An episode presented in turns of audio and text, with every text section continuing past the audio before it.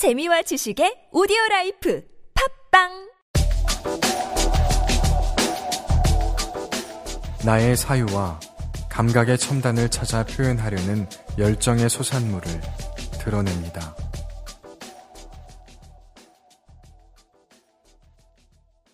모독에 대응하기 위해 자부심을 길러왔다. 그것이 좀 우습고 부질없는 짓이라는 걸 알면서도 좀처럼 멈추지 못하는 게 또한 우습다. 우리의 삶은 고혈압 환자의 식단처럼 평속하고 평속한 것을 비우는 것들에게 둘러싸여 있다. 그 삶을 견딘다는 점에서 나는 당신들과 다르지 않다. 당신들처럼 음악을 듣고 샤워를 하고 술을 마시고 쇼핑을 하고 책을 읽는다. 좋은 것을 생각해내지 못할 때 자주 아프고 어떤 때는 아무런 근거 없이 우쭐해지기도 하지만 10중 8구는 무기력하다.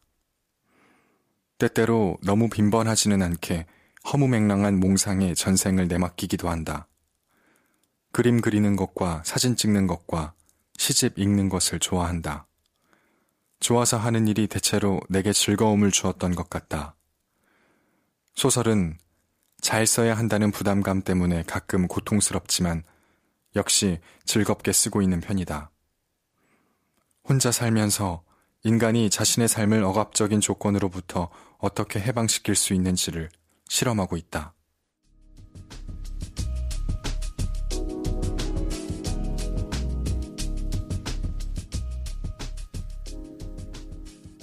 나는 어릴 때부터 경쟁하는 것을 좋아하지 않았다. 누가 나를 다른 사람과 견주는 것도 싫어했고, 나도 그렇게 하지 않았다. 이기고 앞서가라면서 줄을 세우는 제도권 교육이 정말 싫었고, 당연히 줄을 서지도 않았다. 문학의 길에 들어선 이후에는 나의 이 같은 풍속이 더욱 확고해졌다. 나는 내가 참여하는 일에서 1등, 베스트 원이 되는 걸 한 번도 원했던 적이 없다. 나는 동료 작가나 시인의 작품보다 좋은 작품을 써야겠다는 생각을 하지 않았고, 다만 내 고유한 세계를 만들어 나가는 일에 집중했다. 내 목소리와 색깔을 어떻게 낼 것인가. 이것만이 내 관심사였다. 그러면 되는 것이라고 생각했다.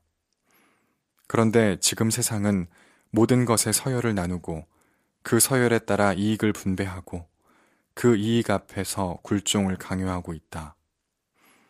예술계도 문학판도 예외는 아니다. 소위 말하는 좌도 우도 크게 다르지 않다.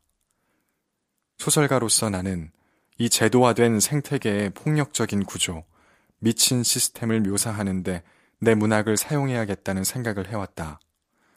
욕망, 위선, 위계, 지배, 해방. 이런 것들이 나에게는 가장 근본적인 탐구 대상인 것이다. 평소에 내가 현실 정치나 현안에 대해 비교적 거리를 두는 것은 그것에 대해 발언하는 것은 나의 몫이 아니라고 생각하기 때문이며 내가 아니어도 나보다 그런 일을 잘할 사람들이 있다고 믿기 때문이었다.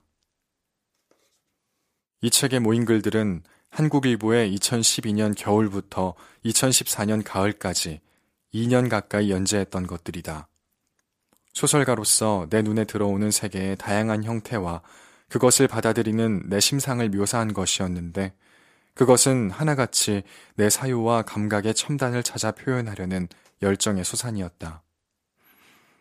그러다 보니 형식과 내용이 다양해질 수밖에 없었는데 어떤 경우에는 에피소드의 형태를 띠기도 하고 흐릿한 관념이나 몽상적 에피그램의 형태를 뜰 때도 있으며 때로는 견고한 주장이나 선언의 목소리를 가지기도 한다. 나는 이런 것들이 포괄적인 의미에서 변명이라고 보았다. 내가 지금 여기에서 이렇게 살고 있다는 실존적 변명 말이다. 그런데 이 변명은 필연적으로 당신의 추궁을 요구하는 것이다.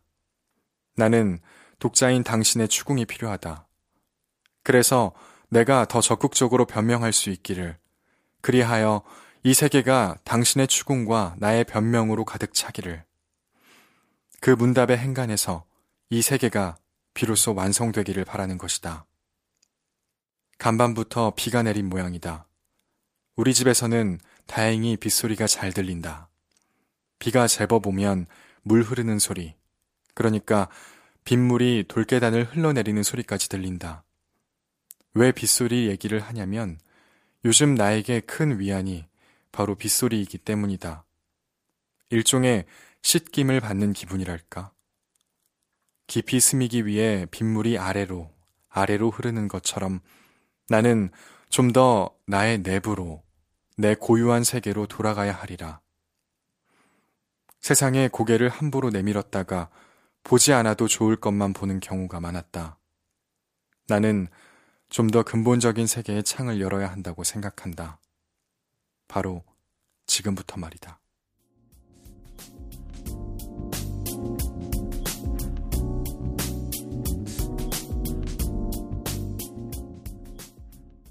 문학과 시대착오 글을 쓰는 데 있어서 나는 비교적 유연하고 탄력적인 생각을 가진 사람이라고 스스로 생각하고 있다. 소설이나 시 같은 문학 본연의 장르를 특별히 편애하지도 않는다. 모든 글은 그 소여의 운명에 맞는 형식을 가질 수 있다고 믿는다. 그 내적인 동기를 따를 때 모든 글은 미학적 기품을 가질 수 있다. 사실 유연함이란 창조적인 일을 하는 사람에게는 필수적으로 요구되는 자질일 것이다. 나는 글을 쓰기 위해 작가가 된 것이지 소설가와 시인이라는 이름을 얻기 위해 작가의 길을 가고 있는 것이 아니다. 나는 그저 매일매일 몇 줄의 글을 쓰는 것이 좋다. 작가의 사회적인 하이어라키를 염두에 둔다거나 문단 구성원들과 어떤 동료의식을 공유하기 위해 소설이나 시를 쓰지 않는다. 소설이나 시는 내가 어떤 이야기를 하기 위해 내게서 우연히 고안된 그때의 형식일 뿐이다. 그것에 지나치게 의미를 부여하고 매이는 순간 문학을 통해 자유롭고자 했던 정신은 오히려 문학의 억압을 받게 된다. 엊그제 술기운에 살짝 젖어 내가 믿고 아끼는 후배 시인에게 이런 메시지를 보냈다. 그 후배는 비교적 문단 내 여러 행사에 많이 관여하고 참석하는 편이다. 활동이나 활약을 하지 말고, 인사도 하지 말고, 시로 가자. 넌 그걸로 충분해. 그 후배에게 내 진실이 어떻게 받아들여졌을지 모르지만 이 단문의 메시지 안에 문학에 대한, 문학을 하는 태도에 대한 내 고집스러운 생각이 담겨 있다. 내 생각이 어쩌면 시대착오적일지도 모르지만 어떤 시대의 윤리나 표정은 마땅히 착오되어도 될 만한 것들이다.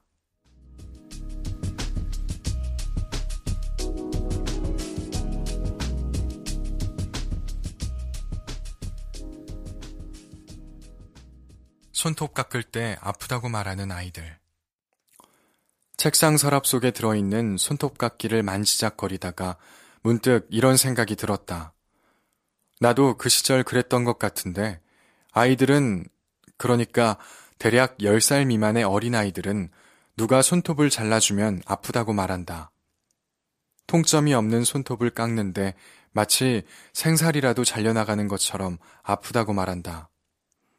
함부로 우직스럽게 깎는 것도 아닌 엄마나 누나가 혹은 언니가 사랑스럽게 조심조심 손톱을 깎아도 나 아파요 라고 말한다.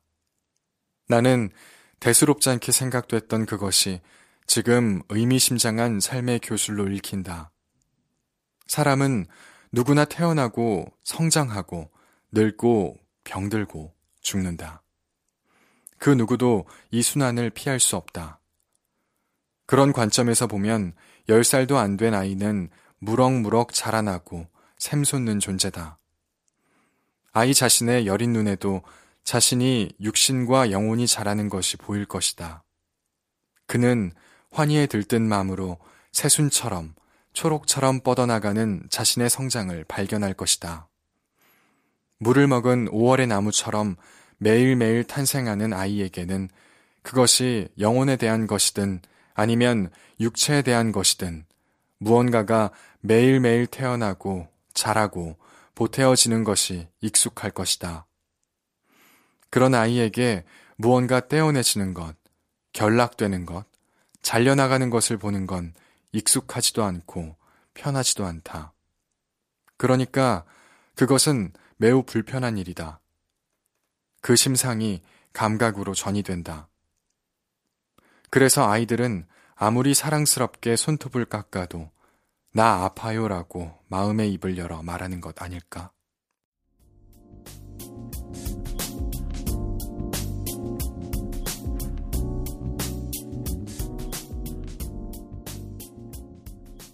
술 마시는 날들. 월요일 퇴근 시간이 되면 유독 술이 당긴다. 경험칙으로 말하자면 나처럼 술을 좋아하는 직장인들이 술을 가장 즐겨 마시는 요일이 월요일과 금요일이다. 요즘은 미국인들의 라이프 스타일을 흉내내 금요일 저녁부터 가족과 보내기 위해 그 전날인 목요일에 회식 날짜를 잡는 사람들이 점점 는다고 하는데 아직 내가 보기엔 월요일과 금요일에 제일 술을 많이 마시는 것 같다. 금요일은 일주일의 업무가 끝나는 날이고 다음날 출근 걱정을 할 필요가 없기 때문에 부담 없이 마실 수 있는 날이다. 금요일에 술을 마시는 건 이상할 것이 없다는 얘기다. 그런데 일주일의 업무를 시작하는 월요일에는 왜 그토록 술을 많이 마시는 걸까? 그에 대해서는 몇 가지 의견이 있는데 주말 동안 집에서 가사나 육아 등 노력 봉사를 하면서 매여 있다가 해방되는 날이기 때문이라고 말하는 이도 있고 금요일 밤에 포금을 하고 술집 앞에서 어떻게 헤어졌는지 모르는 술 친구를 만나 금요일 밤의 행적을 서로 확인하기 위해 마신다는 웃지 못할 이유를 대는 사람도 있다. 또는 자신을 기다리고 있는 일주일치의 업무에 대한 공포와 두려움을 잊기 위해 월요일에 마신다는 사람도 있다. 주말 동안 술을 마시지 않아 체력이 가장 좋고 월요일에 회의 같은 게 많아서 을에 술자리로 이어진다고 말하는 이도 있다. 나는 어떤 경우인지 말하지 않겠다. 사실은 내 경우 월요일이어서 술을 마시는 게 아니고 마시고 보니 월요일이더라.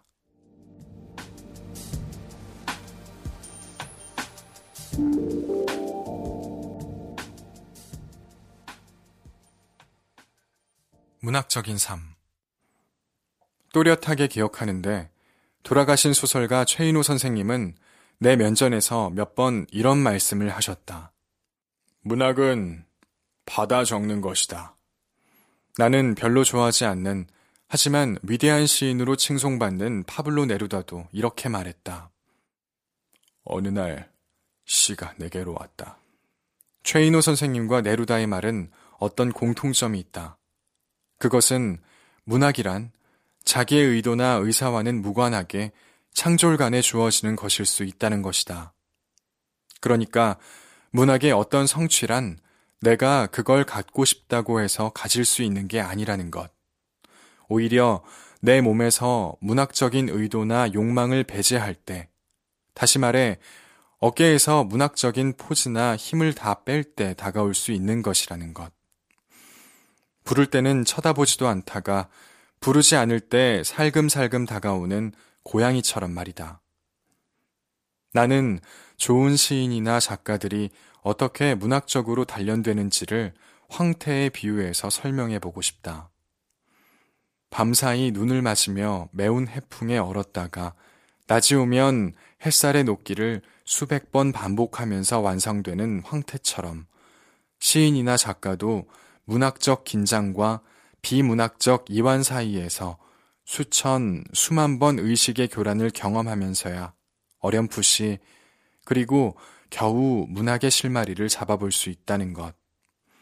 그러다가 어떤 경지에 오르게 되면 버튼을 누르듯 쉽게 문학적인 모드와 비문학적인 모드를 경계 없이 자유자재로 왔다 갔다 할 수 있을 것이다.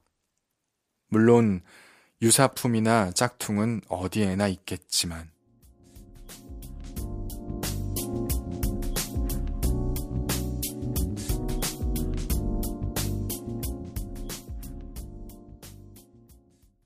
소설가의 태도.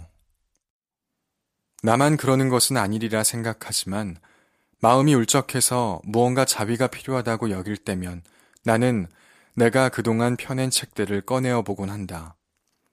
이 조악한 자의식이 좀 궁상스러울지는 몰라도 위안의 효과가 있는 것만큼은 분명하다. 소설가가 된 이후 소설집 3권, 장편 소설 2권, 경장편 소설 1권, 산문집 2권을 펴냈다. 거기에 청소년용으로 말콤 엑스의 평전도 500매 쓴 적이 있다. 그러니까 9권의 책을 내 이름으로 펴낸 셈이다. 훨씬 부지런하고 성실한 작가들도 있겠지만 직장 생활과 병행하면서 이 정도 쓴 것에 대해 나는 나 자신에게 고마운 마음이 있다. 막연하게 열 번째 책은 시집이었으면 좋겠다는 생각이 있는데 아직 내 시의 함량이 매우 가볍다. 다섯 번째 책이자 두 번째 장편 소설이 나왔을 때 주변 사람에게 농담으로 이런 말을 한 적이 있다. 다섯 권 냈으니 최소한 전집 분량은 낸 거니까 이제는 죽어도 여한이 없다고. 그런데 나는 여전히 쓰고 싶고 쓰고 있다. 매일매일 쓰지 않으면 하루를 허비한 것 같은 삶이 풍선처럼 날아간 것 같은 느낌이 든다. 블로그나 페이스북 등에서 묵묵하게 자신의 삶과 생각을 관찰한 풍경을 기록하는 분들. 나는 그들의 정신이 문학의 본질에 가장 가까이 닿아 있는 것이라고 생각한다. 그것이 어떤 미학적 형식과 만나 화학적으로 폭발할 때 문학이 되는 거 아니겠는가. 소설가의 변명 김도원 가세